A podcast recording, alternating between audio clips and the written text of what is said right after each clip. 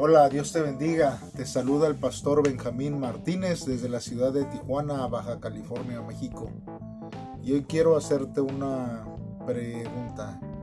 ¿Tus hechos eh, reflejan tus palabras? O quizás viceversa, tus palabras reflejan tus hechos. Mira, quiero basarme este día en el Evangelio según San Juan, capítulo 4, del versículo 1 al versículo 26. La Biblia dice de la siguiente manera. Jesús sabía que los fariseos se habían enterado de que él hacía y bautizaba más discípulos que Juan, aunque no era Jesús mismo quien los bautizaba, sino sus discípulos. Así que se fue de Judea y volvió a Galilea en el camino tenía que pasar por Samaria. Entonces llegó a una aldea samaritana llamada Sicar, cerca del campo que Jacob le dio a su hijo José. Ahí estaba el pozo de Jacob. Y Jesús, cansado por la larga caminata, se sentó junto al pozo cerca del mediodía. Poco después llegó una mujer samaritana a sacar agua y Jesús le dijo, por favor, dame un poco de agua para beber. Él estaba solo en ese momento porque sus discípulos habían ido a la aldea a comprar algo para comer.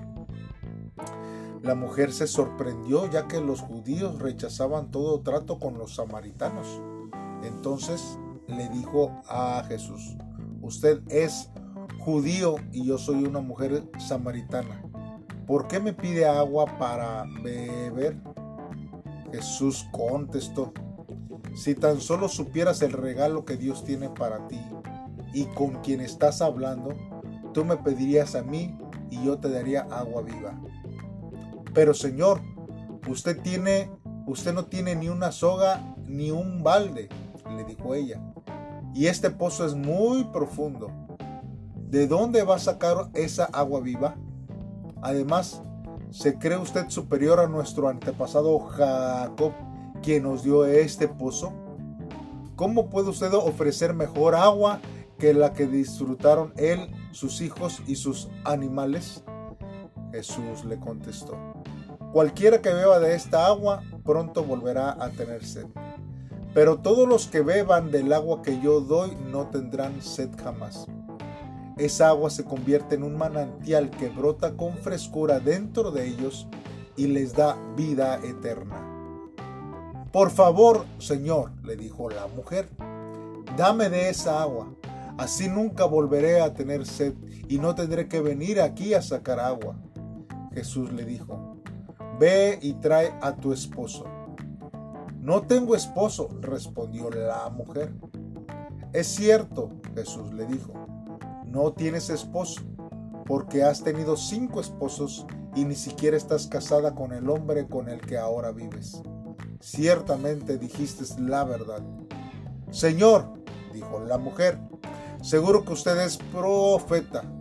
Así que dígame, ¿por qué ustedes los judíos insisten en que Jerusalén es el único lugar donde se debe de adorar?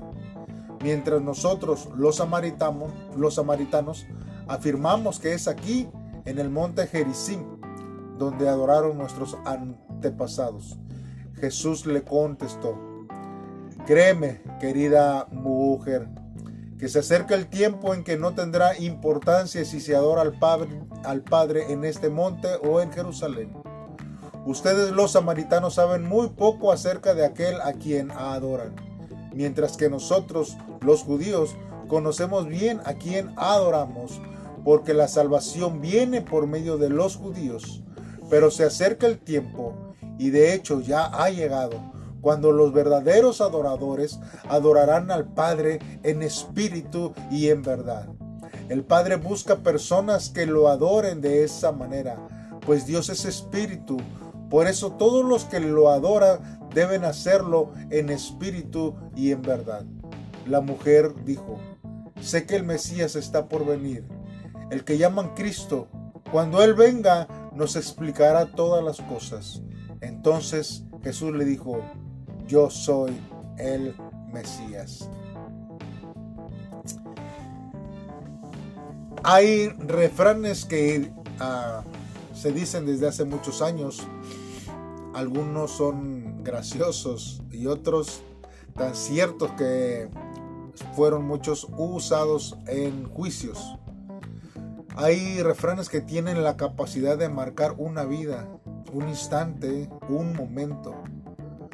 Algunos eh, fueron dichos por sabios con la intención de prevenir un sufrimiento a la generación venidera y otros fueron dichos por personas que no pensaban bien en ese momento. Eh, hay momentos donde la tontería del ser humano alcanzó su máximo esplendor y es reflejado en algún refrán de estos. Tenemos refranes como una imagen vale más que mil palabras, que tienen la capacidad de ser usado para momentos de tristeza o también para momentos de felicidad. También hay otros como al que madruga Dios le ayuda, un famoso refrán odiado por nosotros los que solemos estar despiertos hasta la madrugada pero para contrarrestar aprendí a usar esto. Uno que madrugó, un dólar se encontró, pero más madrugó aquel que lo perdió. Lo increíble de nuestro idioma es que también podemos nosotros distinguir un refrán de frases hechas. Algunas quizás las conozcamos. Por ejemplo, cada loco con su tema o borrón y cuenta nueva dado que tenemos este, muchas diferencias entre refranes y frases hechas, ¿por qué no usamos ambas en una misma escena? Por ejemplo, me dieron gato por liebre, exclamó ella cuando conoció realmente a su marido. y carne de zorro no envejece, se justificó él. Situaciones como estas son el día a día las usamos sin darnos cuenta. Frases y refranes son parte de nuestro vocabulario diario, donde mayores hasta niños eh, que recién empiezan a hablar las pueden comenzar a decir. Hoy me quiero detener en un refrán que es capaz de poder marcar la diferencia. Y también nosotros lo podemos simplificar y convertirlo en, una, en una frase.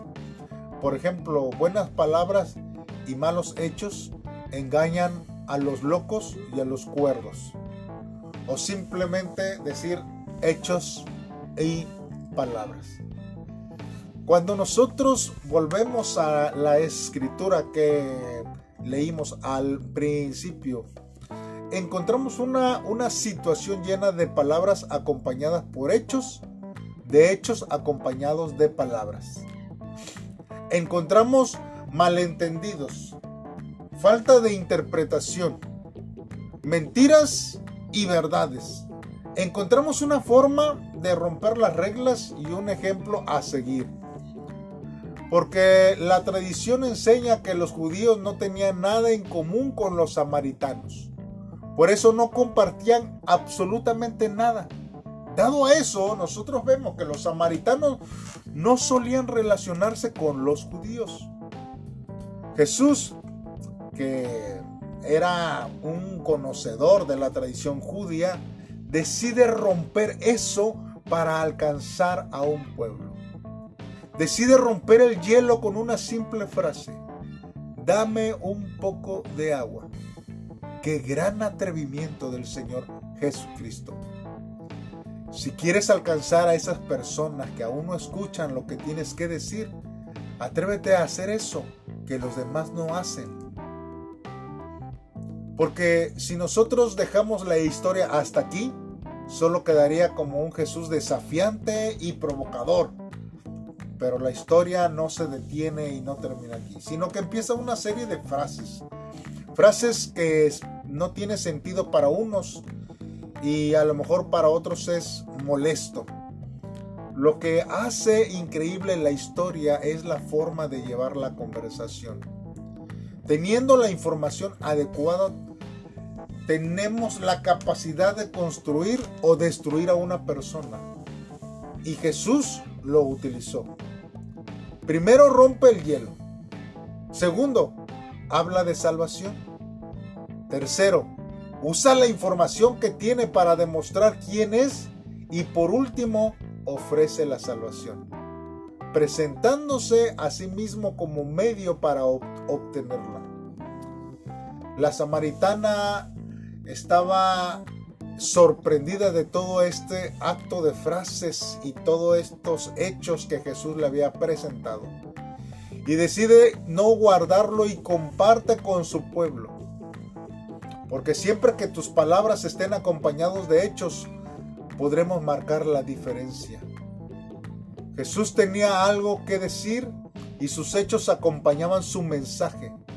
Si solo hubiese dicho que la salvación es para todos y no hubiese predicado a miles, sería solo un loco que se cree el Mesías. Pero siempre que habló y actuó, ese es nuestro ejemplo. No solo con sus palabras, sino con sus hechos. No seamos cristianos solamente de palabras.